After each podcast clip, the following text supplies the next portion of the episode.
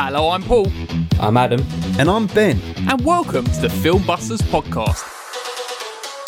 The film show with no filters, no prisoners taken, loads of disagreements, but one hell of a love for cinema.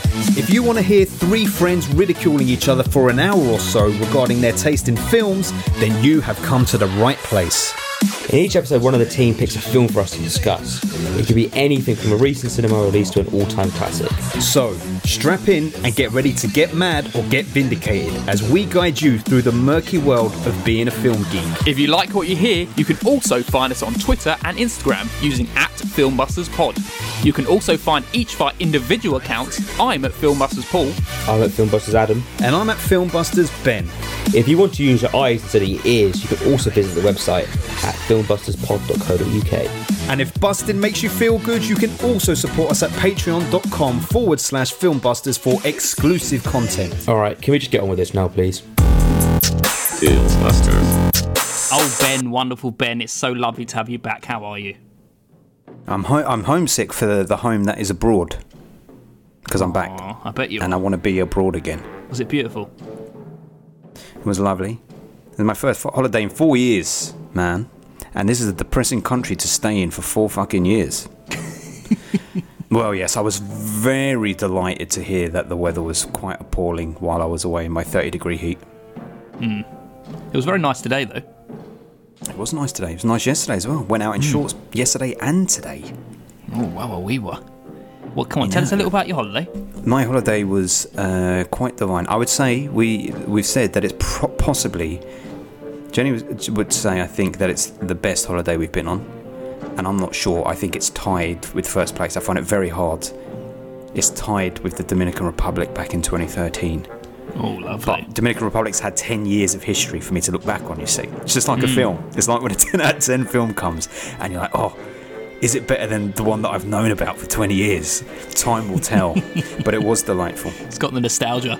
Yes, the people that is. We went to Rhodes, folks. Uh, we and we went to Rhodes right after the wildfires started burning. We were we were in the safer area where there were no fires. But uh, honestly, the, from the minute the taxi driver picked us up at the airport, he was like, "Your British press have so over-egged the pudding that." You've scared tourists off of this place. They're like, if this, it was bad, but nowhere near as bad as they're making out. They had to evacuate people, but the way it was covered. Anyway, the people were lovely. The place was thriving. The sea was gorgeous. The drinks was gorgeous. The whole period was just joyous and, and wonderful, and I miss it terribly. Oh, what's the best meal you had?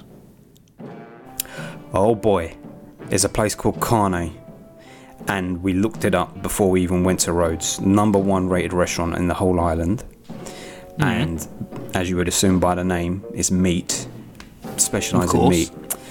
We went there, Rhodes Town, pretty much by the sea. Sat down, lovely staff, absolutely lovely staff. And by that, I don't just mean like polite, courteous. Like that, it it felt like he was the owner. He probably wasn't, but he came over to the table, and it's like, "How are you doing? I'm going to be looking after you uh, this evening." What kind of thing are you in the mood for? Take a look at this, take a look at that. Pristine, immaculate. You know that when you go for a nice meal and the service is enough to know that they're there, so you know you're never going to want for anything, but not so oppressive that they're like coming over to your table every five minutes and whatnot. Yeah. Um, anyway, the whole experience was lovely. I had saganaki prawns to start, which is like fried phyllo pastry fried prawns with a, a sort of like a garlic. So no, it wasn't garlic sauce. I can't remember what it was. It was delicious anyway. And then I had my lovely. Um, it wasn't T-bone steak. It was like loin, tenderloin steak, which was incredible. And then we had a chocolate souffle dessert, and a, we had a bottle of wine with dinner, and then we had a bottle of Retsina after our dessert, and we What's were Retsina? fucked. It's a very high alcohol content. It's like made from uh, white rice grain, I think. High high dilution of alcohol, but a very small bottle, like a Tabasco sauce size bottle. And we had that between us, and we were fucked. We went off into the night, and that's when um, that's when I was sending off. you boys. Yeah, that's when I sent you boys videos from that rock bar where the guy was singing covers of Ah, stuff yes. and all that. Oh yes. And uh, That was good, very good. And I must say, like, that as as wonderful as the whole holiday was, the thing that me and Jenny are both sick over the most is this cocktail guy who he was he was. It feels wrong to even call him the cocktail guy, but that's how we met him. He he was the guy who did the bar at our restaurant, the Pool Bar, and he worked from 11 in the morning until 10 at night every single day. And from the moment that we sat down, he knew that we that we were serious drinking people because this guy was like, I'm gonna make concoctions for you guys. I can tell you want something special. Every day we were giving him a challenge, and we went, we'd go to the shop and buy like fucking sweets, and I come back and say, you got one hour. You got to make a, a, a cocktail that complements this sweet. And he was like, oh, fuck, well, that, da, da. he'd come back in an hour and then he'd made these incredible things. He did me Bloody Marys. He said he'd never done Bloody Marys. He went out and got all the ingredients for it and he was refining the Bloody Marys every day. Anyway, as time transpired, we just spent so much time there with him talking to him. He was the nicest, nicest fucking guy, and he went from just being the cocktail guy at the bar to to our dear friend, and and he's gonna come over. He's gonna come over to South Oh, London at some point, and I can't wait for him to to to do so. So shout out to Tony, the cocktail man, over there in Rhodes. We love you. You're such a sweetheart. He's such a fucking sweetheart. He was real good company. And he was like, in the, as we were getting to the end of the holiday, he was like, "What the hell am I going to do once you guys are gone?" He's like, "I'm going to be so bored." He's been sending us videos of like just the, the bar being empty. He's like, "I was, I had nothing to do today, so I just cleaned the bar." I must have tried every cocktail under the fucking sun. I have a new appreciation for cocktail making and cocktails just generally now. I've already bought some things that I never thought I'd buy before. I bought um, blue curacao, which has sort of got that liquor content, slightly orange twinge to it, but when you pour it into a drink, it makes it blue. Already had some grenadine and some Angostura bitters over here, but bought some triple sec to really ramp up the alcohol content as well. Getting more gin and vodka in. Yeah. Oh, fuck. Miss it. We went out yesterday for a, a walk and we ended up just having cocktails in the evening because we were like, we miss it too much. You got an addiction. Just keep the fucking holiday going, that's what I say. Never stop. But I miss my boys, of course, and, and one of the great pleasures was listening. I was sat around the pool. Uh, I should have been at the beach, but I was at the pool. And your Red Turtle episode popped up on my feed, and I listened to Red Turtle around the pool, and I was very happy to hear you boys talking about that. That was nice. Oh, good, good. Haven't heard your Pride episode, of course, because um, I haven't seen the film. But Yeah, we look forward to your take on it. there you go. Hmm. Anyway, pleasure to be back with you both. Exciting times. Well, what are we doing today? This is your pick, Ben. Do you want to introduce it? So yeah, so uh, I picked before I went on holiday. I picked the Bad Sleep Well, uh, Kurosawa film. We've never touched Kurosawa before. Two and a half hours. Big boy. He's a big boy. It's a big boy from Japan. Well, that's exciting. I'm, I look forward to talking about this film. But um, Well, I can't, I can't uh, begin to guess what you two think about this film. So I'm very intrigued. yeah, very intrigued. Okay, well, before we get into it, let's just talk about our Patreon. We've got a Patreon at www.patreon.com forward slash filmbusters where you can get exclusive episodes. You can come on the show. You can suggest films for us to do, or you can just have a lovely time because we've got wonderful people there. Uh, what we're doing on the Patreon after this episode, Adam. We are talking about jaded lovers and love and revenge films, kind of thing. So, Oh, yes, Yeah. indeed. Why are we doing this, Ben? We are doing it because Katie and Ot, who were the the instigators of this round, with the housemaiden, the housemaid, handmaidenly, I can't remember what it's it- called. there's one of them things, gave us this as a topic, and uh, because we're so delayed, we're only getting round to it now. But uh, I must confess that I haven't, I haven't done my research for the topic. I ain't had the time. Uh, And maybe as the Oh. episode goes, I might be able to. Well, I might be able to do it off the top of my head once we get there at the end, like Adam does. I'm sure you can. But we'll see. We'll see. I have faith in you. Okay. Well, I'll try. I'll see When Adam what I says can that, I get scared, but with you, I feel I like also haven't really looked at them. I've got a couple of ideas, but Well, I've done the research, everyone. Oh, good. no one's allowed to have fatal attraction. That's a cheat. I have not got Fatal Attraction. That's all I've got. Okay, so should we move somewhat onto talking about the film we're doing today, The Bad Sleep Well, and go on to the quiz, Adam? yes, you ready for it? Let's do it. Do you want to introduce it? The quiz has been on a little sleep because Ben's been off, so it's not really fair to do it without him, even though it probably wouldn't make a difference in the amount of points he's got. Oh um, Jesus! Oh, cheeky one. I'm going to ask these two guys two questions, and if they get it right, they get points. If they get it wrong, I get the points. The scores currently stand Paul's got 16, I've got 13, and Ben has 9. I tell you what, Adam, if you get the point, it'll be the first time in your life you ever did.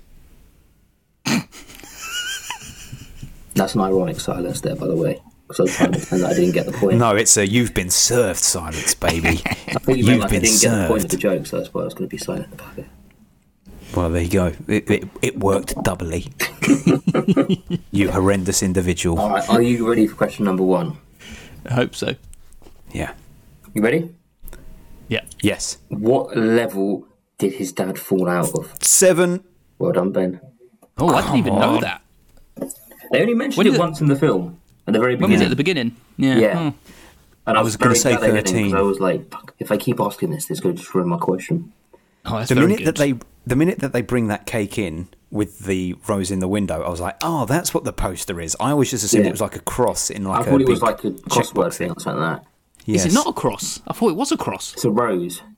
Is it It's a the rose in the cake. On the poster, it's a picture. It's that postcard that he picks up later, which has a cross over the window. Yeah, yeah, that's what I thought. I thought you, I thought you were saying that the rose is on the picture of the Oh, no. poster. No, okay. No.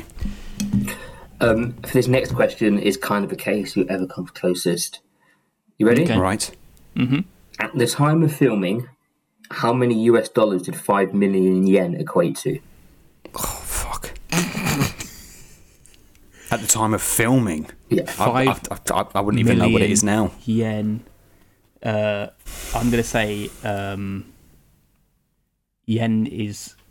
quite- I'm gonna say like five hundred grand. Okay. Um, I'm going to go less. I'm going to say 200 grand. You're both way off. I feel like I should give Ben a point just for keeping the quiz fun. You said who's nearest. You said who's nearest. so who's but going to then be I don't know nearest? how I wouldn't score a point on it. So you are nearest, Ben. It's equivalent of £13,900. Or dollars. Oh fuck! That's so low. Jesus. And apparently, if you are now to now times that by inflation, it would be one thousand four hundred thousand pounds. One hundred forty-five What, it'd be pounds. less? Sorry. I was about to say, I was about to say, I that makes sense. I read that completely wrong in my head, and then I fucking Well, that that makes sense because in the film, one of the characters says, "Why would he risk his well-paid job for such a small amount?" yeah. Hmm. That's nuts, isn't it? Literally, the whole film is based on like fourteen grand. Hmm. Hmm. Check it out. I think I should get both points. You can't be harsh I'm on me. You let said have who's nearest. point. There you Even go. though it's like I was going to say like within five grand, but Hey, I'm back in the game. I'm fresh off holiday. To make it Holidays refresh me. yeah, we need some points in here. Well, I've got the points. It's because Adam sassed you. I mean, you, you kind of deserved that you get all the I points. haven't sassed you. You did not did. sass Ben at the beginning. Yes, you did. You sassed me immediately. When did I sass you? But you sassed me so much you forgot which instance it was. I know. the worst, this guy. Well, Thanks for well both done. points. Well done. What, what are the scores? That gives Ben eleven. The rest of the scores stay the same. Ah, do you know what that means? Next episode, I could level up with Adam. Yep. Oh, baby, baby. Yes. We'll have to find out what happens, won't we? It's a wild world. Good song. We are in uncharted territory. Shall we go to uncharted territory and speak about the Bad Sleep Well?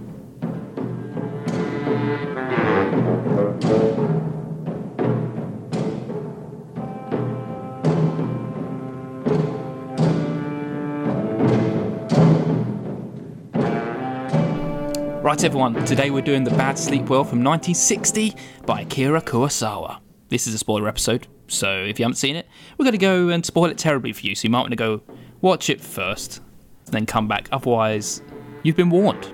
Um, clearly, there's no one we've done before in a film because we've I don't think we've ever tackled a Japanese film from this far back, so not many actors would have been in anything. Um, yeah. Uh, apart from that, it's over to you, Adam, for the plot summary. Yeah, so this is about a guy who's getting married and then decides, um, well, they bring out his cake, and in the cake you found out in the quiz. Just his cake, not his bride's. What just is his going on with this plot description? well, in the wedding cake, um, they put a rose. There was a picture of the building and it was a rose, and it basically like his dad died, and it made him get angry and decide to re get revenge for Bad. his dad's death. you didn't. You didn't listen to. You didn't really get. listen to what was It was only when he saw the cake. the cake was like, oh. Who sent? Who sent the cake, Adam? That's well. This is a plot summary. Like you just, I'm going to tell you something cake because that's what we're going to talk about in a bit. Adam I can't wait cake. for you to know. I can't wait to see your opinion on who The sent cake arrived. He got angry. He wanted revenge. Okay, there we go. That is the plot description, guys. ben, have you got anything on the film? Just as Shakespeare would have uh, summarised it also. hey, William, what's your latest play about? Well, the guy gets married and they send him a cake and he gets angry because there's a picture with it. oh, dear. Very good, Adam.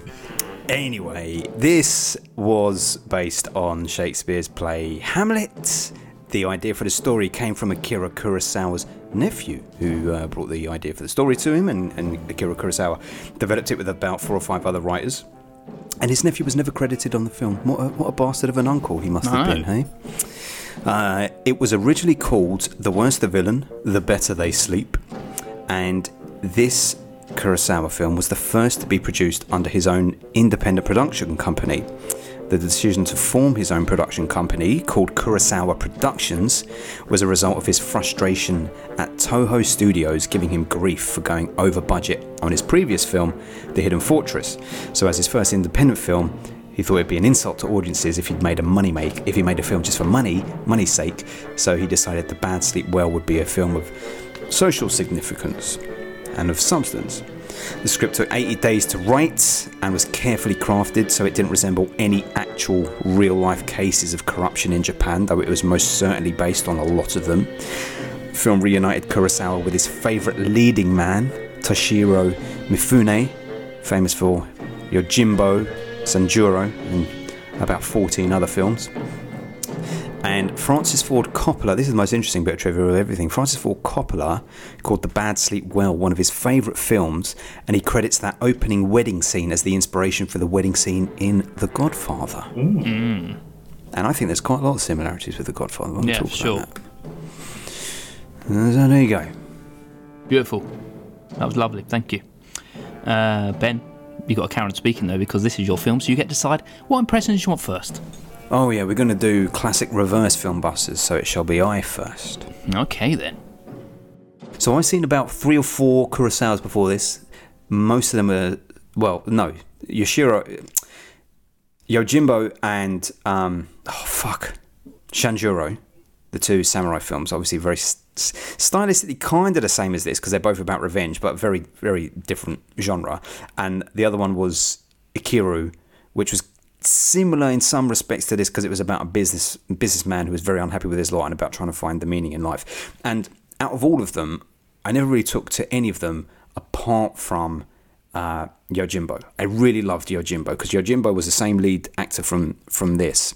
Uh, Toshiro Mifune, and I thought he's a great leading man. And he p- comes into this town as this samurai guy, and he cleans up the town. It sounds really cliched, but it was really well executed and- and very well done. So I wasn't sure that I was necessarily going to love this because it's completely tonally different. And when it opened up, and you can see that it's kind of set in the business world, like even though it's a wedding, it's a lot of dry businessmen, none of whom really have a much of a personality that springs out because it's all very reserved and, and restrained in that typically Japanese style of cinema. I was like, oh, this could be hard work, two and a half hours of this. But by the end of that wedding scene, I was like, God damn, what an opening to a film. So much so that one of the reporters is like, that was that was a great act one, and the other guy is like, that's not act one, that's just the prelude. And you're like, oh fuck, what we in, what we getting, what we getting into here?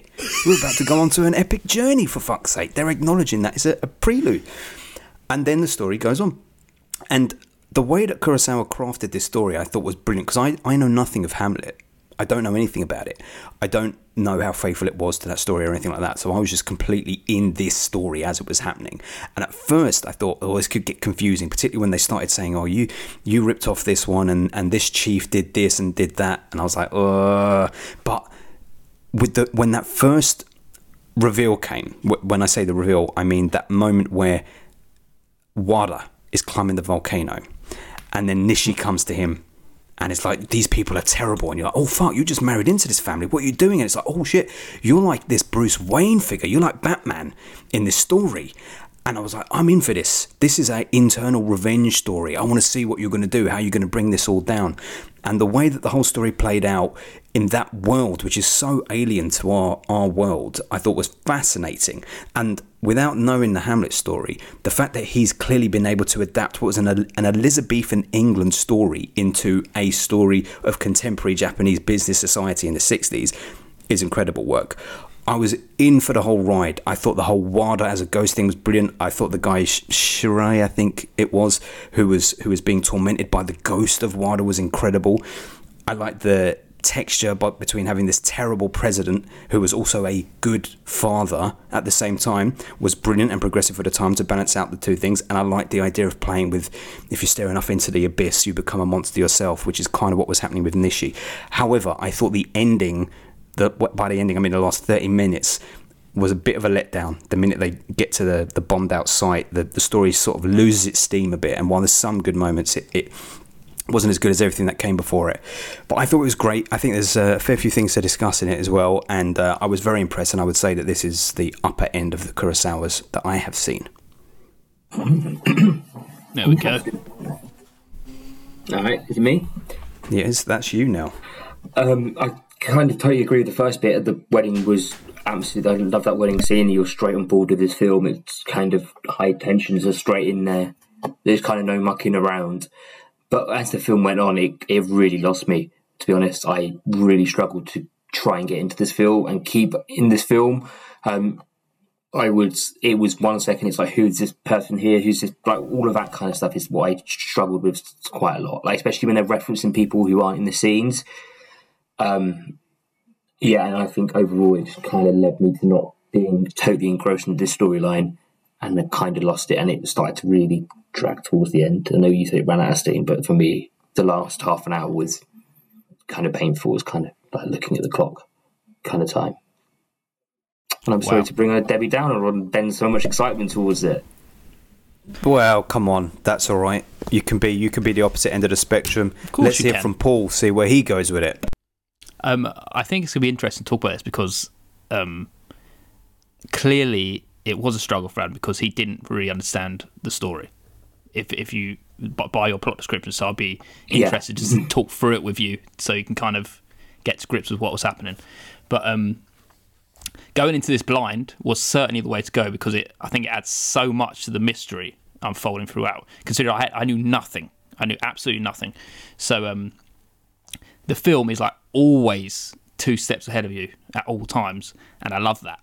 Right, the like the loyalty of the characters, who who people even are, which I know was a struggle yeah. for them. It was a struggle for me too, but I was kind of like working out as I went along, and I did, I didn't think it like impeded it, but and like what the hell was even going on half time, but it only goes to add to the enjoyment for me. But as much as much as I enjoyed this film, I don't think it actually gets any better than its prelude, as the press calls it, which I thought was like pretty perfect. Like from from being introduced to its sordid characters, teasing the plot, in, introducing a woman with one leg shorter than the other, rolling that cake out. like it's almost like the horse's head in the bed, which from The Godfather. But um, I adored it brilliant stuff. And that isn't to say there isn't some other wonderful stuff in this film because there is. Like, but we can kind of get into that as we go. But as a whole, I had like pretty wonderful time with this. And then I know I know you said did like the half an hour, the last half hour, Ben, but to end it the way they did, I think was really well played because it leaves you questioning what you've just watched. And like, is this is this the truth? Is is what we're being told actually what happened? and then I think that's just pure magic. But that is my first impression. Hmm, I'm interested to talk about what you mean by that, but let's not talk about it just yet. Yeah, we'll go into Let's it a bit put a later. pin in that because that this sounds like it could be another handmaiden type Yeah, yeah, potentially. uh, potentially. interpretation of the of the ending. yeah. Um, one thing I will say that I think we that, that that stands up. I think we probably all agree with it. It is difficult with a film like this where there is quite a few characters when you are um, reading the subtitles and getting names of people. You you don't when you when you uh, don't understand the language and you're seeing subtitles saying, "Oh, Nishi Nishi says this, Shirai says this, Wada's this," you're like, "But which one is this one?" When you're watching it in your mother tongue, if someone says Shirai, you know, okay, you're not Shirai, then you're that person's Shirai. But when you're, You're reading, reading it subtitles, rather than almost watching yes. where the words are coming from at the same time.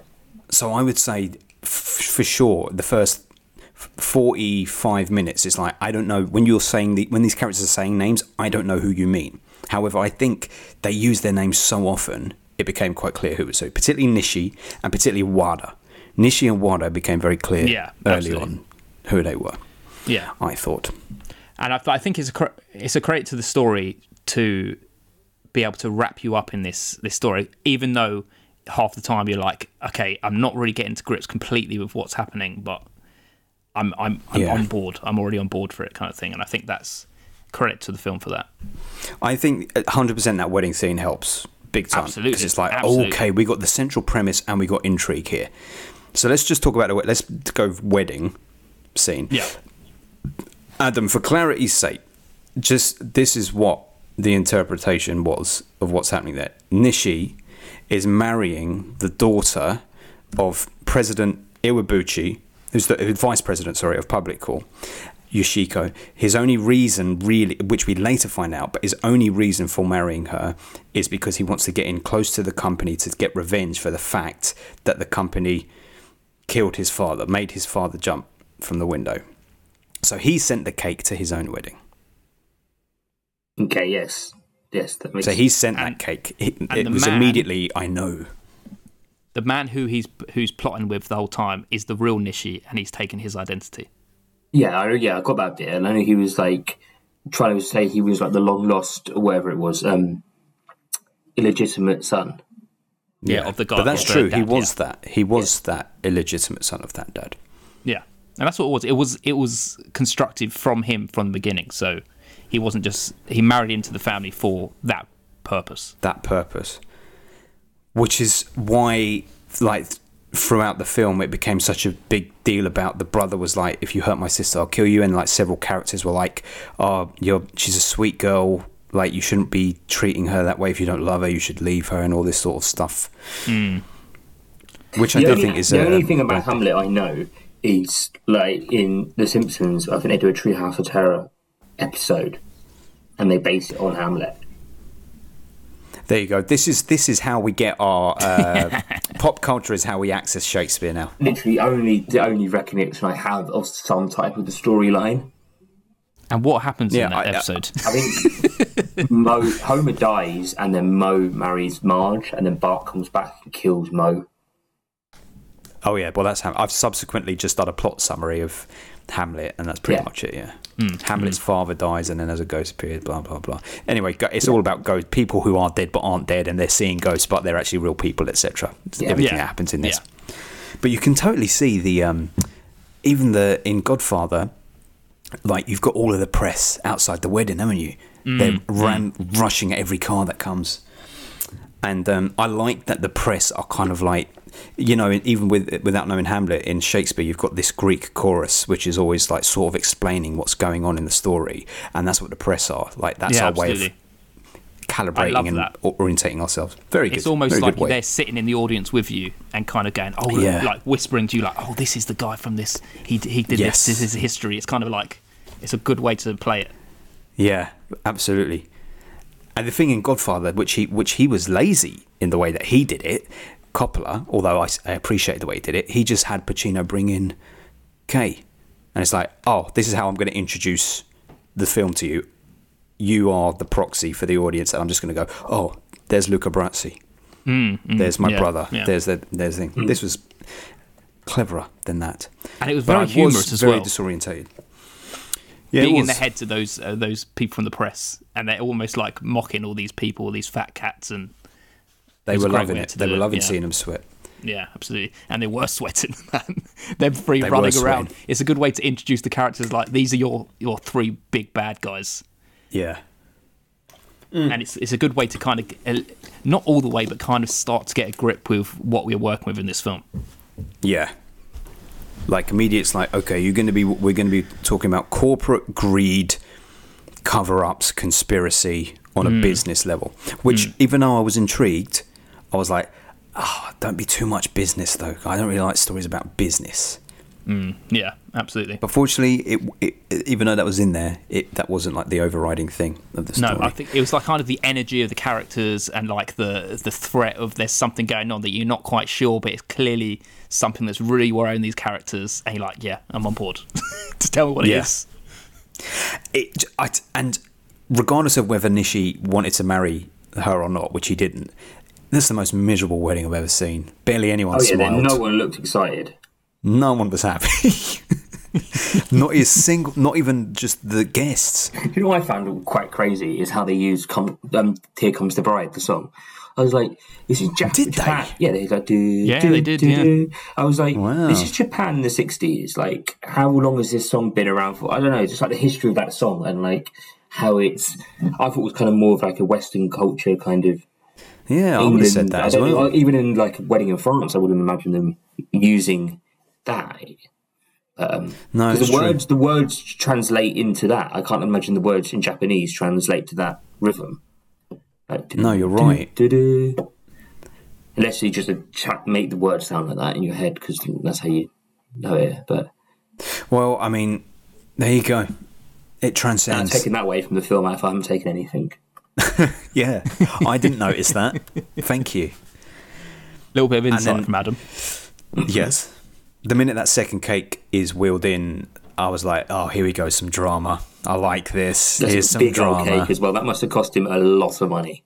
A lot of money That's probably and wasted. more than the 15, 5 million yen that's got stolen. And Oh, yes. And not a single person would have eaten that cake because it would have been considered cursed cake at that wedding. Can you Mm. imagine? I'm, I'm going to have a slice of the big evidence cake over here. I'm gonna have the rose. I'm gonna take that one window there. That's the aisle. yeah.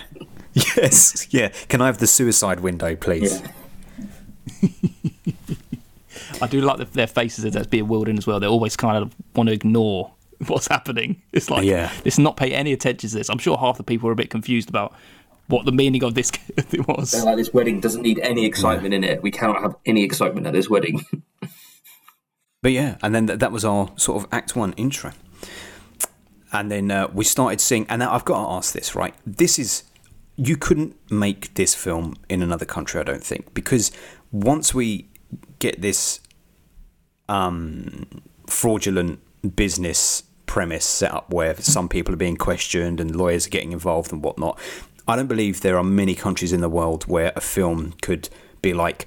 There's so much pressure in the business world from the higher ups that your only way out is to kill yourself. That feels yeah, like a that's very honor system in Japan. it's an honor system, right? Yeah, I don't, and I don't mean that in a closed-minded way, but in just America, quit your that's just not going to fly, is you it? just Exactly. move on and get another job. You don't have to end your whole life. Can you fucking imagine being so wedded to your company that you kill yourself for them fucks who didn't give a shit Well, about the, the whole thing, I can't remember. Uh, I think it was like one of these James May episodes when he goes around and he talks about why people in Japan are so invested in jobs. And I think it's, I can't remember the exact reason, but it's like There's a lot of honor in holding certain positions. Yeah, and it's like it's it's a sign of respect. Like if you move, you respect that company, and also how they have that kind of. I think it's a bit more like the German thing where cities are based around companies as well. How like hmm. certain cities, most of employees work for one company because that company hmm. is so big there that everybody does that. So yeah, unless you're moving around and moving cities all the time, you don't really move your jobs. There's Horrendous. also there's there's also a very big thing about like as you say dishonor in that in that kind of uh, country. It's like you don't want you want to always save face. You never want to know that your marriage is failing and stuff like that. It's like they stick Mm. to their guns with everything. well, we had th- we had that actually, uh, even i- with um, the housemaid. Yeah, for Korea, I know, not Japan, but if we're talking about, you know, East Asia, Yeah. the dishonor of that girl who who was let go from the the factory because she came on to her teacher and and, and what she did. Crazy. Yeah, absolutely. We have no we have no honor here in the West. We would mm. just be like, yeah, fuck it, we'll live with it. We just move to a different place. Everyone would know. Not no one would know us, and we start again. But that shocked me, you know, when that guy was like, I know you'll see this through to the bitter end. And then he just runs under that truck. I was like, oh, hmm. fuck, I wasn't expecting that. You were laughing five seconds ago. Yeah. You seriously love your job. So, yeah, Adam would do that. That's definitely Adam. yeah. Or run into a truck. Corporate Yeah, fuck. for the BBC. No. I've run under a car. Won't hurt as much. Yeah. Yeah. I, hit, I get hit by a bike. And now, what an elaborate place for Wada to go to try and kill himself, though, by throwing himself into a volcano. How epic is that? I know.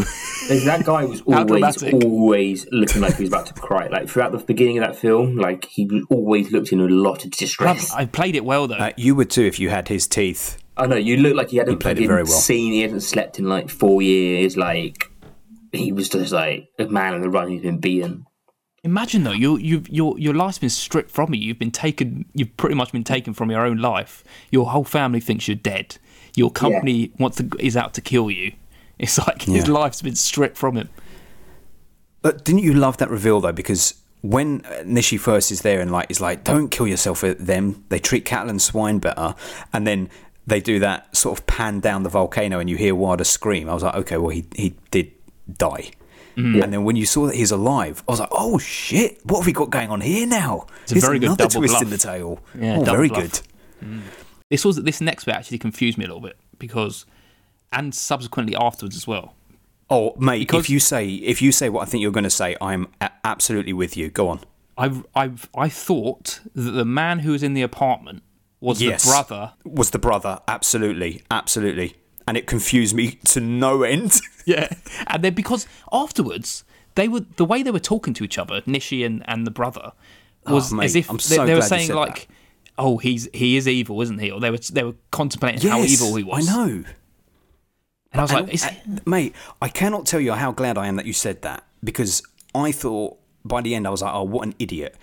Because I was trying to get it in my head why the brother was then so upset when he found out that Nishi had gone out until 2 a.m. and left his sister at home. It's like, well, you know what he's doing. Yeah. Why are you acting like you don't know? I was getting Yeah. well confused. that was the, that was the part, wasn't it? When it's like, okay, he's not it's not him. It's like- All right, I'm but- glad you said that. Yeah, They were yeah, just very totally similar looking people. Yeah, absolutely. Good. Okay. But um, but yeah, as soon as as soon as that was cleared up, and I realised it was actually th- the real Nishi, it was kind of okay. I know what's happening now. Yeah. uh, the bit, the bit, the scene that I thought was fantastic from beginning to end, and is already probably a shout for the for one of the best scenes from this uh, from this year for me, is when he brings Wada to his own funeral, and he's just watching out the window as his wife's weeping. He sees everything. He hears the tape of his uppers uppers laughing and joking about him. But that the line that was crazy was when Wada said to Nishi, "Just let me die. We can't waste this fine funeral." It's like, oh my god, mate. It's all about This that. It's that fine honor funeral, thing. fuck. It's that honor thing again. It's like he's been so honored with this amazing funeral, and he's like he'd rather be Yeah, dead than have to have I'd a rather be dead and pauper's funeral. deserve it. Would you yes. like to look over your own Exactly, yeah. funeral? Hell no. I don't Hell want to know no. who would and wouldn't turn up. Oh yeah, yeah. And also, I wouldn't. wa- It would break my heart to see my loved ones grieving. True. Horrible. But it's that whole thing of, you- like, it's- the love you get, and like you, it's nice to sometimes you might need that love before. Yeah, but what if you don't get it, mate? What if True. what if it's a handful of people? Then you're dead and- anyway, so you might as well just die anyway. No one knows the difference. Well, there you go. You can jump out Just like, kill me, just kill me. so happy. Like, oh my god, he's the back. I appreciate you so much more. I know. That was very well played, and so, so was this act. This actor did a very good job of of making you believe that He he, did. so I would put out by this. I would agree. Whoever said, I can't remember which one of you said it. That him and probably the guy who played Shirai, Shirai, were the two best actors in the whole thing. Best performances. Who's Shirai? Is, um, is he the guy who goes crazy? He's the guy who's yeah, yeah, yeah. He- yeah, 'cause Both he, of their performances were standout. yeah, he had great energy. He's he's he was so distinctive. Like you knew instantly. And instantly. he looked and he yeah, he looked like death at the end. yeah, very well played, very well played. Well, we'll shout them out. So Wada was uh, Kamatari Fujiwara, and Shirai was Ko Nishimura. So take a bow, gentlemen. it's just it was just their energy. What they had this like heightened energy over the rest of the cast, and I think that's what helped them. Well, uh, the like, beauty was that stand they were like these two pawns that Mm. were being exposed. Like they were right stuck in the middle because Nishi was this vengeant one, and the president was trying to be cool, calm, and composed. Opposite ends, and these guys are stuck in the middle. Like, what the fuck is this? My favourite Hmm. thing involving the president was a scene where he's talking to everybody and he's got his back to the camera, and it just reminded me so much of Seinfeld. Do you know when he keeps going? no, Steinbrenner. When George keeps going into the what's his name, the one who runs the Yankees, Steinbrenner. Yeah. Steinbrenner. and he's just him shouting from behind, like into the back of his head yeah. and the top of his chair. I was just laughing so much, I just couldn't get that image out of my head. I I, don't know if I was helped. not thinking of Seinfeld, but it's a good point you make. Yes, I don't know if it almost took me and probably made it harder for me to get into the film because I was just kind of like just getting the piss taken out of it now. he was laughing. He was was thinking he of was Kramer. shouting at everybody. He was telling everybody what to do and like just talking over them and He was thinking of Kramer. yeah. I like the level of it, him though, because although yes, as they were saying, he's he's this evil man. I like seeing him just like handling the barbecue at home, and just like Uh, being this kind clever. of down to earth, like kind of Very, dad. very clever again. yeah. For that time to show us someone that you're basically presenting as evil, but then you're showing that softness, Mm. which you're only seeing at home, though. Let's be honest. Of course. But yeah, it's course. weird. It's weird to see him, this ruthless man, and there he is, like trotting over to the to the fireplace to take the meat out very quickly before it burns in his The thing apron and this shit. film as well is it's such a masculine film. Like every character in it is a man, effectively, apart from obviously his wife. And this, yeah, but it's such a Mm. masculine world that they're in. This whole business world there is so masculine. Even something like the secretary, which in an American film would probably be played by a female, was played by his son, his son-in-law. Like every level Yeah. of it, at every given, and it's like I imagine that's why the difference of people at home and in the workplace is so different to what they actually were. Yeah, true. Feminized at home, You're rightly or just like a normal person, but when you go in, it's kind of like and a pit of like lions and stuff like that. Mm. But, He was a little bit Tony Soprano, um, the president, in that way. Yeah, for sure. Did you, um, at this point, or maybe once we get, uh, one, one, let's talk about the next bit and then I'll ask the question. So the next sort of like set piece bit is the the old s- switcheroo with the five million yen, which I very much enjoyed watching the whole thing from him going to get it and finding Yeah. that postcard in the box to him telling the boss and I love the bit where he was explaining everything to the boss and he was like and I have this code and Yeah. the key is kept here and this and that, that was and the president's like sitcom. That was almost like stupid as well. do you know I what leave it reminded I me leave of? it in my It- drawer and I don't leave, leave it locked. Yeah, no, it it reminded me of Greg in in um, Succession when he said, Oh. "I put the documents in a envelope labeled private," and and Tom's like, "Oh, that was really clever, Greg." And he's like, "Yeah, well, if they saw private, I guess they figured they wouldn't just leave incriminating documents around like that." But I love when the president says, "The complexity of the plan only implicates you further," and I was like, "It's true, man. The more you say, it couldn't. Like I did all this. It's like, well, it's you then, you idiot." That bit when he's in the he's holding his little briefcase and he's like looking around and he's like, that is like that was like Mr. Bean's kind of shit though. But when It he's was- just, it was when he's placed good. the money in his bag Yeah. Yes. And he Yeah, opens it yeah. up and he's just like and just like dash that money now, put it somewhere, stop know. standing there.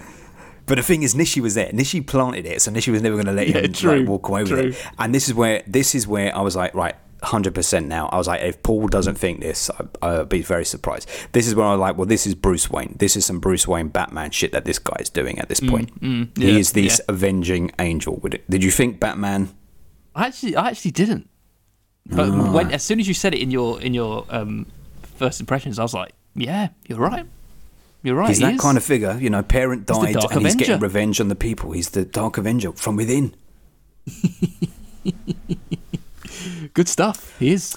Now, I was a huge fan of the way that Kurosawa shot and executed all of these ghost shots with the taxi lighting up Absolutely. Wada. So well done. Very the way fun. The, the use the use of the light and how he just like he plays them and dis- makes them disappear into the shadows is so- really well yeah. done.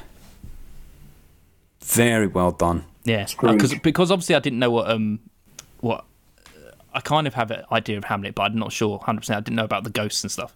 But um, I don't remember any of that from the Simpsons episode I saw. but I was I was thinking why are they why are they suddenly revealing him? What's, what's this? What's this going to do? And then he disappears. I was like, oh, they're trying to like make him lose his mind. They want this motherfucker to go mad. and a lot of people went mad in this film. Yeah, yeah. I mean, Too everyone easy. planned from the beginning, to be fair. He kind of had this neurotic kind of energy from the start. I think so. It's it's quite easy to believe that he would fall that way. Yeah, it's true. But as time goes on, like, I, I mean, it's Kurosawa. It's the performance by the actor, but it's Kurosawa the way he sh- he shoots Shirai because Shirai really looks like he's fucked at the end. He looks so tormented mm. by the time he goes mad. Yeah, and that is su- that was such a good little twist as well. You think, oh, Nishi's Nishi's poisoned him now, just thrown the poison in his mouth, and I was like, that. I did think that was pretty instant poison. Yes, it was like, oh, he's still alive. They love double bluffing you in this. they do love double bluffing, and even that was beautiful. When you think the guy that the vice president has sent along to kill him is going to just do in Shirai, and then Nishi jumps in, saves him, only to take him up to the same floor his father was mm. sat at, and Yeah. be like, "Jump, drink, or fucking jump." Yeah, I think I think he did. He was giving him a choice, wasn't he? He was like, you could just jump. I feel like he would let him jump if he wanted to. Nishi would have let him jump, yeah. Yeah, yeah. What even though Wada was like, "Come on, look at you, you can't be like this." Mm, mm. And I like it actually because it's true. I in the moment, because Wada, Wada by this point has kind of, even though he's traumatized, he's kind of started atoning for what he his involvement in the death of of Fury, I think his name was. And he's like, "Oh, come on, uh, just like he's he's sorry for Oh, what he did. He's Are you thinking man." that Wada was in, involved? I don't think he was even involved. And they were both involved because he says he says to him, Nishi says to him, "Who are you to forgive? You you aren't positioned to forgive. You were as much to blame." He says something like, "You you were there. You were involved." No, I think he was only involved in the recent plot of the um the big uh, fake bid.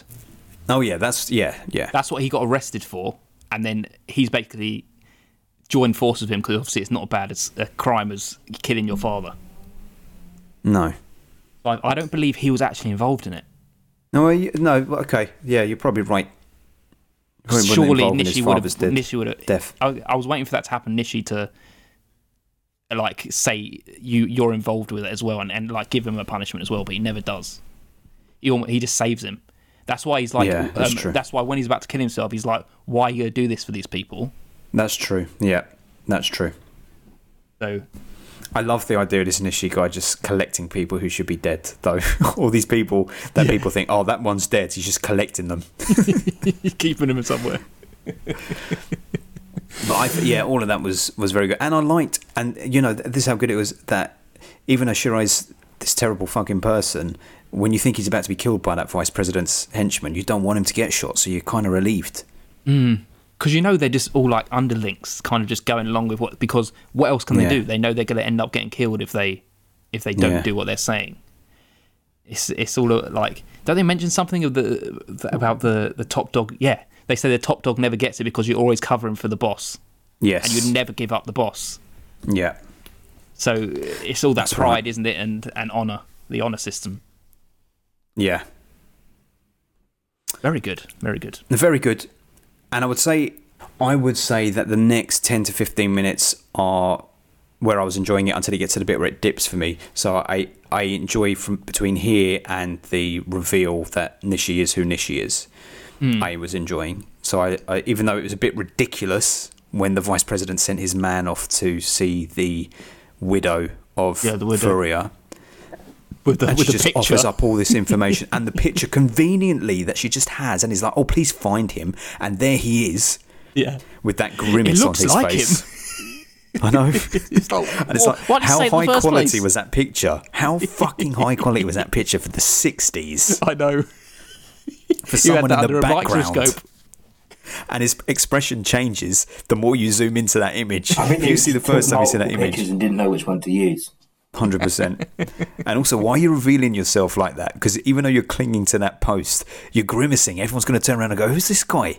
What's he so angry and upset about over here?" And also, who's taking the pictures at the funeral? I know, very, very I guess the press did. I guess the press did. the press, even the, press, Greek the chorus. press, you don't take pictures at a funeral, do you? Well, he was connected to public course, so they probably thought, "Oh, this is in the public interest." Maybe. The, the, the press is scum anyway. Piers Morgan sent them.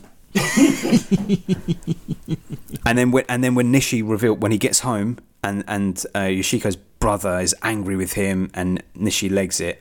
Up to that point, I was like, okay, all of this has been solid, and it's this last 30, 40 minutes, which it doesn't completely let the film down, but it's it's a dip for me, Um, yeah. f- for a few reasons.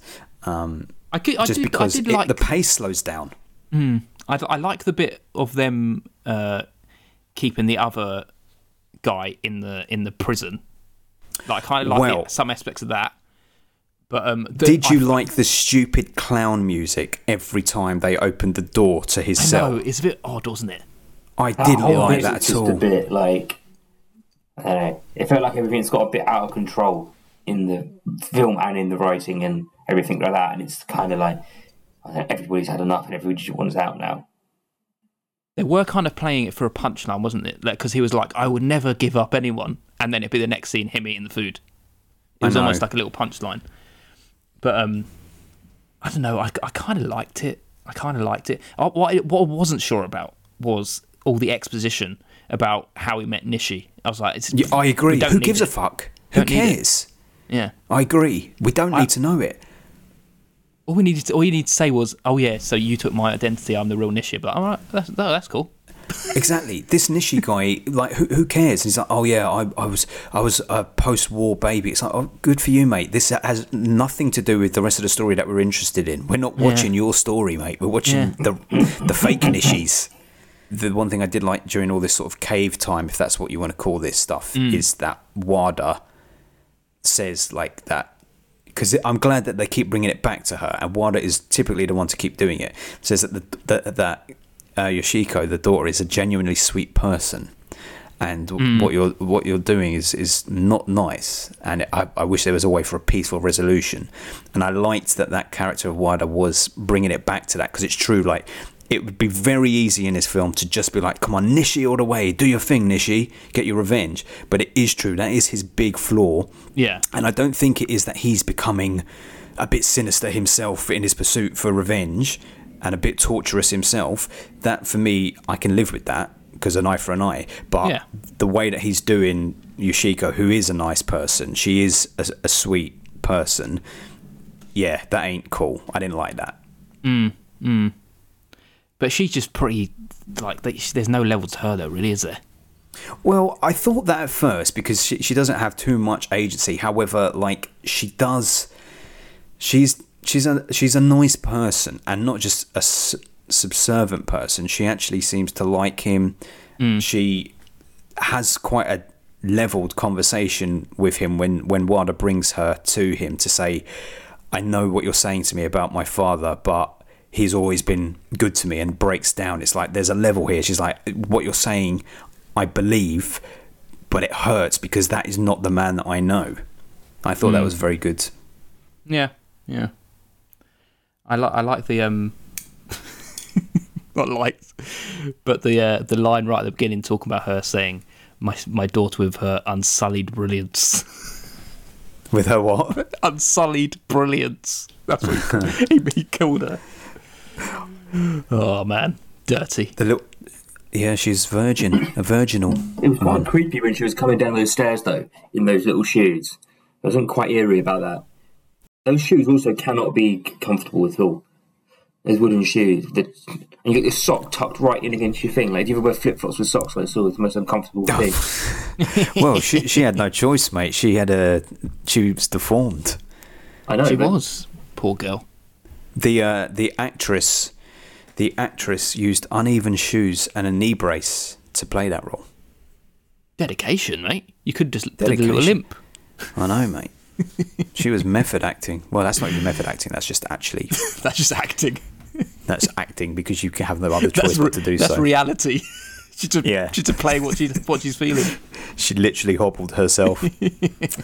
um, just to say before we get to the t- towards the end of this, at this point in the film, I was like, I don't know if he does or if he is, but he Scorsese must have loved this film because it felt by this point like a Scorsese film.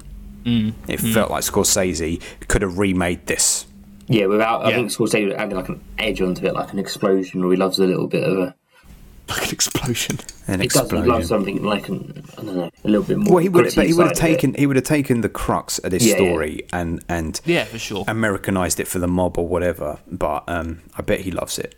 I know he loves Kurosawa, but I bet he particularly likes this film. Yeah, I can see that. It does feel like the, Infernal. Like I can imagine the way Infernal Affairs is how he translated Exactly. that from Into The Departed. Yeah, I can imagine him doing something like that for this as well, for sure. Um, do you want to tackle this ending then? Yeah, well, I, so so for listeners, let's wrap it up and tell you exactly what happens, and then we can talk about it. So back at the, the old homestead, Yoshiko returns home, and the father says, "Where where is Nishi? Where is Nishi? Because your brother is gone out after him with a gun." And Yoshiko goes, "No, no, no, I don't, I don't believe it." And he's going, "It's true. You've got to say it now, otherwise Nishi's going to be hurt." So she tells her father where Nishi is, and then she says, "I'm coming with you." And the father says, "Oh, drink this, drink this." And I thought he was killing her at first. I thought he was. I thought he was killing himself. Well, that's what I thought, and then I realised, oh, when he was thanking that person on the phone, he actually was thanking them for like a, a sleeping thing. Yeah. at first, at first, I thought it was really funny because I thought he was saying, "Oh, very considerate of you to have the drug delivered to my home." I thought he meant, I thought he was actually thanking them for delivering the the death poison. Poison. Yeah, like a suicide. Yeah, yeah. Anyway, When really, it was just when really, the, the title of this film is the opposite. The bad don't sleep very well. Ah, yes, there we go. and It's um, sleeping pills. Anyway, he puts his daughter to sleep and off he goes. By the time she comes to, her brother's home and he says, I've just been hunting for grouse. Quickly, we've got to go to get Nishi. And on the way to, to Nishi's, they see a car ripped to shreds on a train track. They drive past it, they turn up, and it's very quiet there. And all that remains is the real Nishi who says, You fucked it. They came, they killed Nishi, your Nishi. They killed Wada. They get away with it. And then the film closes with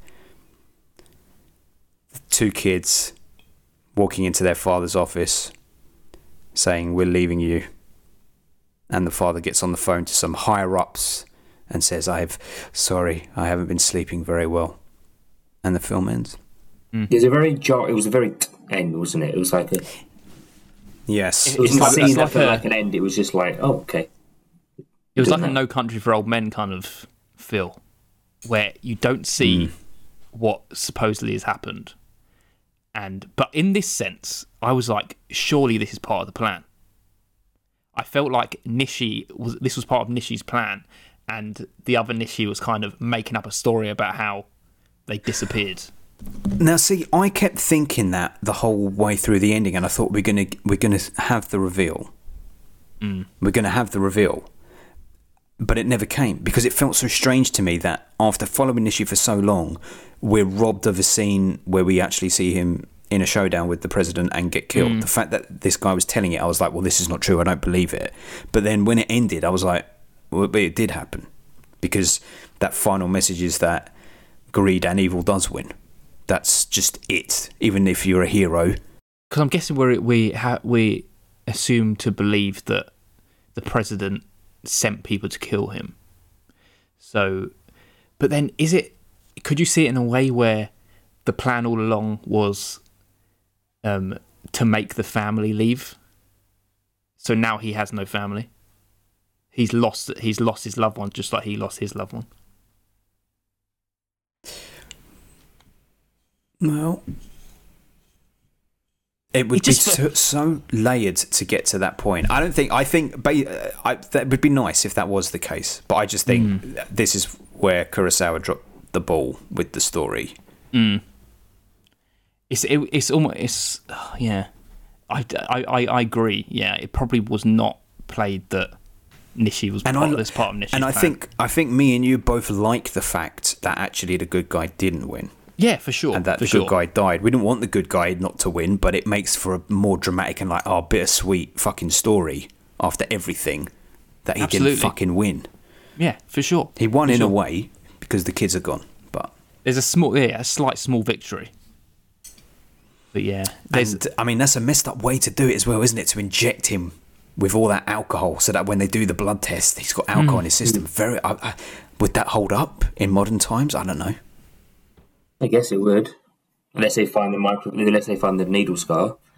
Well, yeah, that's it. They would see the needle scar. Yeah, yeah they would. The thing that doesn't hold up for me is how does Nishi, the other Nishi, know all of this? Like he to the hmm. point of him being injected with the alcohol, him going in the car, the car crashing. It's like, how do you know all of this?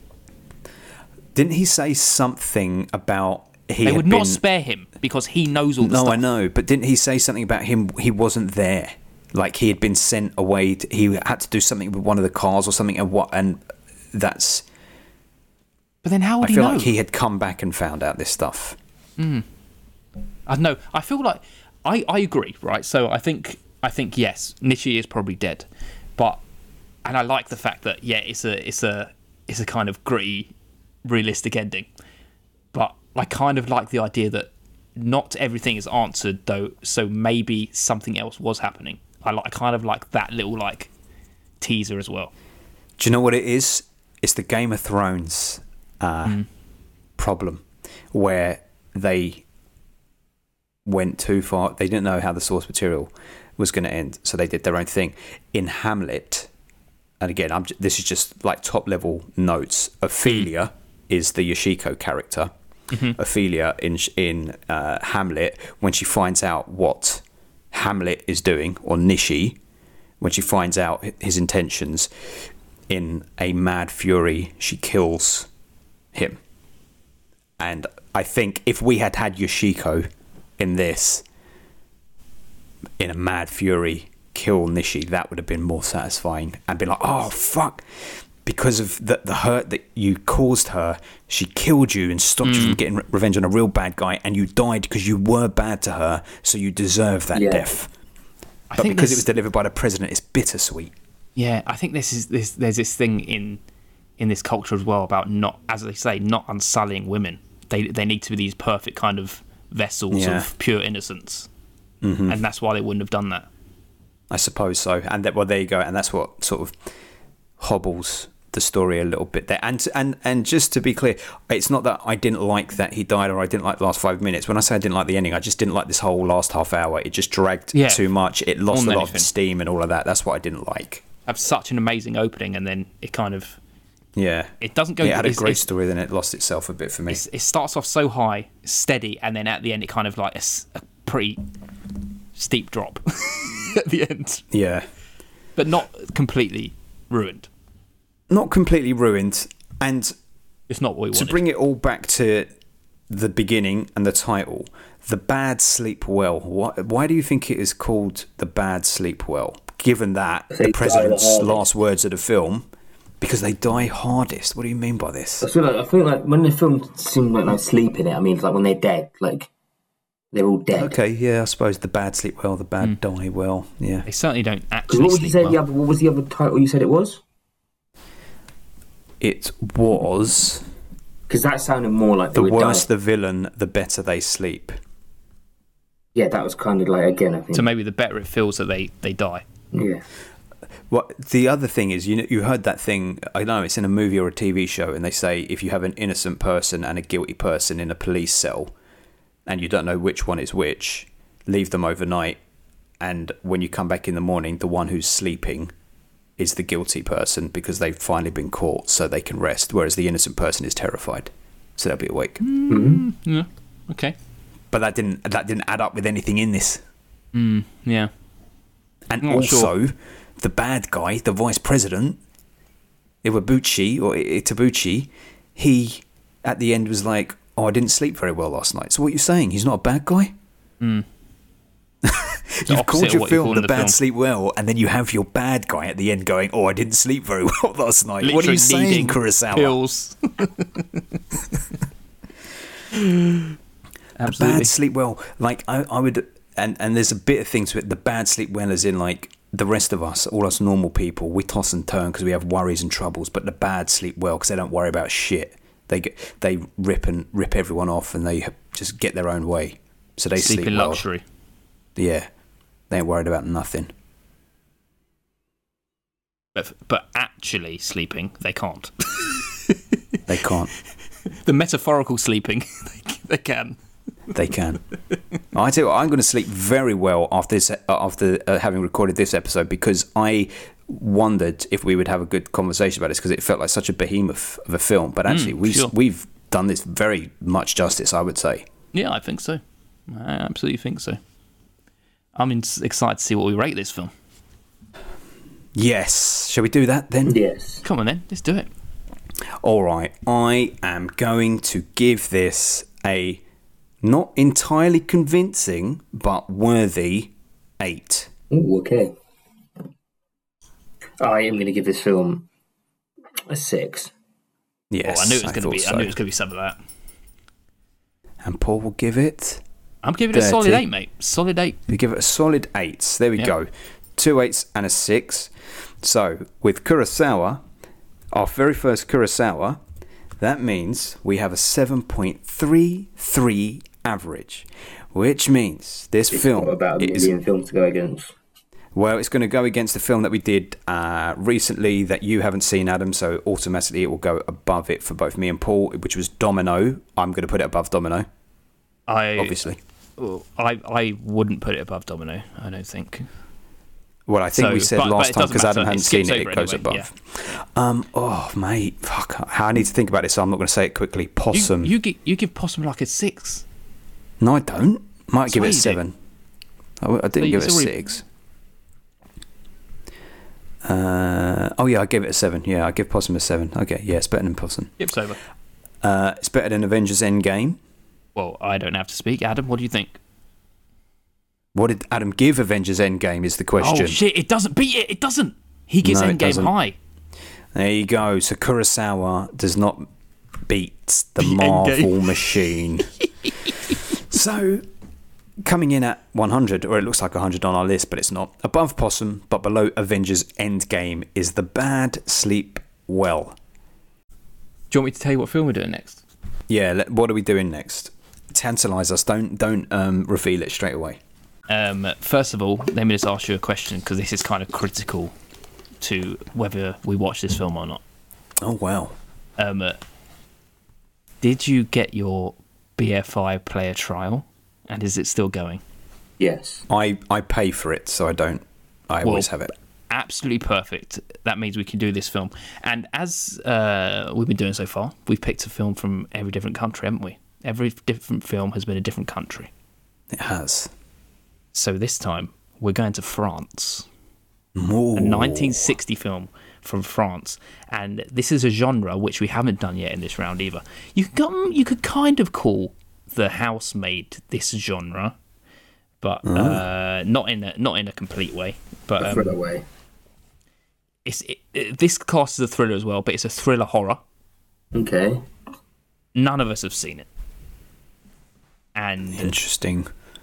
I have no idea what it's about. I've seen the picture, I've seen the poster, seen it for a long time. It's been on our watch list for a long time, and I feel like it's been on your watch list for a long time, Ben. Yes, I think I know what it is, but I won't And this say. is Eyes Without a Face Oh yes. Ch- th- This by can be very Georges intriguing. That Franju. is a weird looking poster.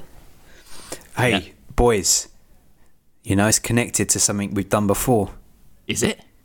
What is it? Oh yeah, and we talked about it on the episode without knowing that we'd one day actually do the film itself. In Holy Motors, at Oh, the yeah. end, the woman who is in it is the woman from this film, and she wears the mask from this film, and they have a conversation about it. When we were talking about it in Holy Oh, Motors, we were like, "Oh, there's this French film that was this horror film that was very well renowned, and uh, they're paying homage to it." Oh, wicked. It's a I very might have to watch this well, and watch Holy Motors. Yeah, do a double header. Do you think this is the first time we've done a round we haven't gone to America? Oh, good, good riddance. Yeah, leave it out. Leave it out. You do enough films.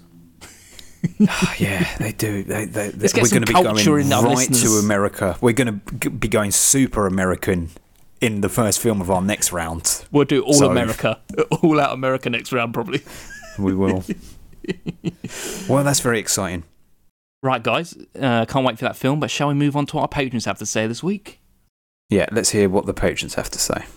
Okay, so our patrons they send us what they've been watching for the past week, the good and the bad, and then we tell you whether you should watch it or not, based on our own opinions and their opinions. Yeah. Anyway, if you want to do that, you can do that at www.patreon.com forward slash filmbusters, and you become part of the family, just like the likes of Luke Bennett. Yes, you can. You can also join Francis Iberini. You can also join Andy Bishop. You can join Steve and Mark from Movie Drone. Yes, you can. Join Brent from Home Video Hustle. You can join Luke Human. You can join Mr. Lur- Lurdrevert with an L.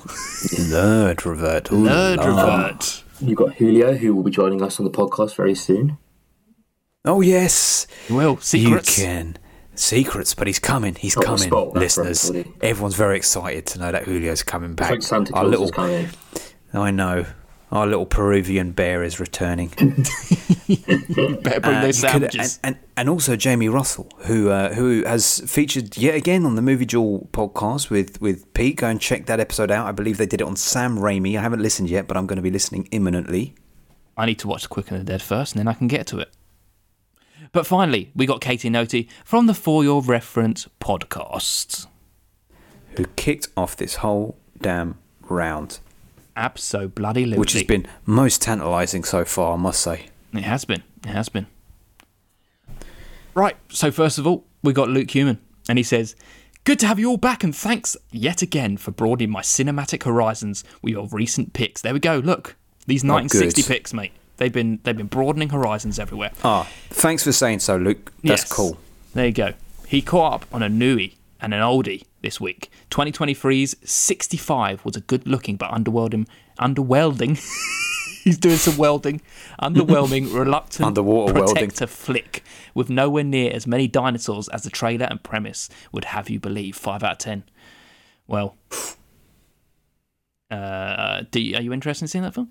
I keep seeing advertised. I had no interest in it. Is, is that the Adam Driver interested. one? Adam Driver, yeah. I'm intrigued because it's Adam I'm Driver. intrigued. But That's if it wasn't Adam it, yeah. Mm. Driver, I wouldn't be. But now that he gives it five out of ten, I'm no longer intrigued. Gonna fall by the wayside. Yeah. Yeah. He also said 1996 Big Night, however, was a melancholy love letter to Italian cuisine and the immigrant struggle to achieve the American dream, with performances and a wit. With performances and a witty script that belies the restricted budget, this, like Babette's Feast, explores the human condition eloquently through the language of food. 9 out of 10! Yeah, I've Very had good. it I- on my list to watch Yes. so long.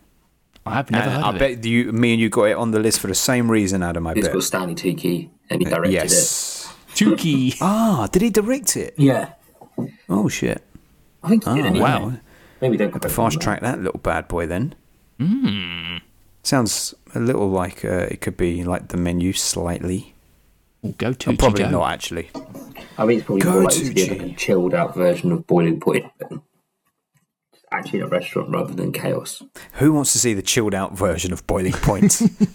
Tell you what, I've been Simmering watching The Point. Bear recently, and The Bear is very good TV. I've started too. Oh, mate. It is very good.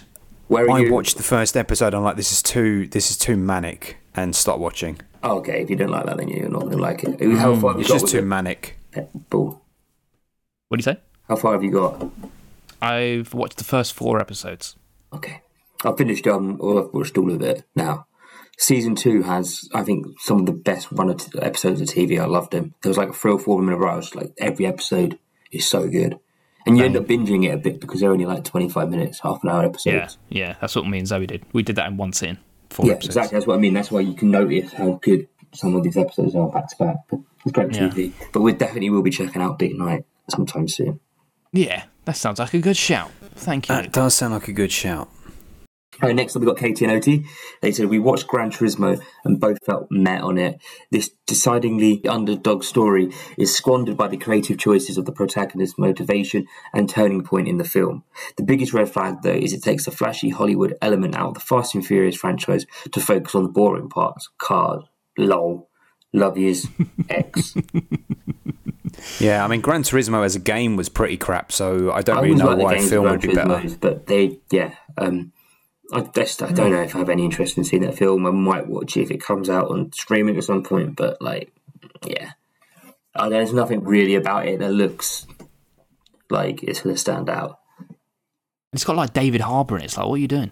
And Orlando Why, Bloom, why are you in that ghost film as well? It's like, what, what are you guys doing? Just get out of this I'm getting that Stranger Things money. Well, that's the thing. Before Stranger Things, David Harbour was like, what? It's true. He'd been in he'd been in Revolutionary Road and was brilliant in it, and that was about it. I thought he'd elevated himself, Yeah, but, you but gotta then he that just went back in. We have a ghost, and Yeah, it's, it's just bank. It's just bank. He was very good when uh, we saw him on stage in the play. I can't remember what it was called, the Mad Madhouse or something like that. He was very good in that. well, at least he have his his, his good moments. Few and far between. He's probably there just like he can. He's like a big enough name now, probably to sell films, isn't he? I'm not watching that film. no, but there's people who don't know. are Always got. It's Stranger Things, man. It is. Well, I went to see the Meg too, and we will be talking about that in my end of month wrap up. Why? Because it'll be your best of the year, It's best either of the going to be month. best film or worst, so you can decide. Knowing you, it will be your best. You're the one who liked the first one more. Uh, no. You know that's not true. We'll talk Exactly. about that maybe at the end of the month. And let's wrap it up with Jamie Russell, who says, Good to have all three of you back. There was far too much agreement in the last two episodes. Well, we were fairly agreeing today, apart from Adam. Uh, the Good was a first watch of Living in Oblivion, a very funny behind the scenes film following the frustrations of producing a low budget indie film. Ah, yeah, I've, I was going to watch this the other day. Steve Buscemi is reliably fantastic in the central role of an increasingly frustrated and irate director, working with all sorts of constraints to his artistic vision. Well worth checking out. Oh, Jamie, and now you're breaking my heart with this next one, man. I heard I heard Glenn Dennis say this on the Always Sunny podcast, and, and this is not good because I have good memories of this. The Bad was a rewatch of The Three Amigos. I remember it being reasonably funny at the time, but considering the comedic talent behind and in front of the screen, the material is stretched thin and the comedy is often laboured, a missed opportunity. That's a shame. I have great memories of The Three Amigos. You boys seen that? I've never seen it. I've always been meaning to.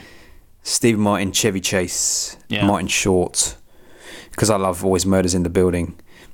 Only Murders in the Building. I wanted to see Steve Martin and Martin Short again, but yeah, he's Jamie. You're not the first person to say he doesn't hold up as well anymore. That's a that's a shame. That's sad. But you know, films do that sometimes to break your heart. My dad, I loved Achy that. breaky heart. Is Living in Oblivion the one where Steve Buscemi's got really long hair and he's on the front with like bulging Yeah, eyes? Yeah, he's got a baseball cap back going back as well. What do you mean? That's what he's always got bulging eyes. he always looks like a blowfish that's about to explode. I love him. I love that man. Yes, That's it. we all love Steve. That's the that's the patron recommendations right there. So take what you will Thanks, patrons. and go watch them. Thanks. Um, and that's the end of the episode. What are we doing now, guys? Scorned lovers or revenge films or yeah, Well, we're basically going to talk about lovers, and since this came from our Lovers. friends and lovers, Katie and Oti, it's going to be about lovers who are jaded and scorned, and want revenge. bored and angry, jaded and scorned, all manner of lovers. We're just going to be talking about lovers. Yes. All the lovers. Let's do it. And if you want to do that, come over and you can. It's very cheap, and we would love to have you as part of the family. But other than that, we'll see you next time for Eyes Without a Face. Tales Busters.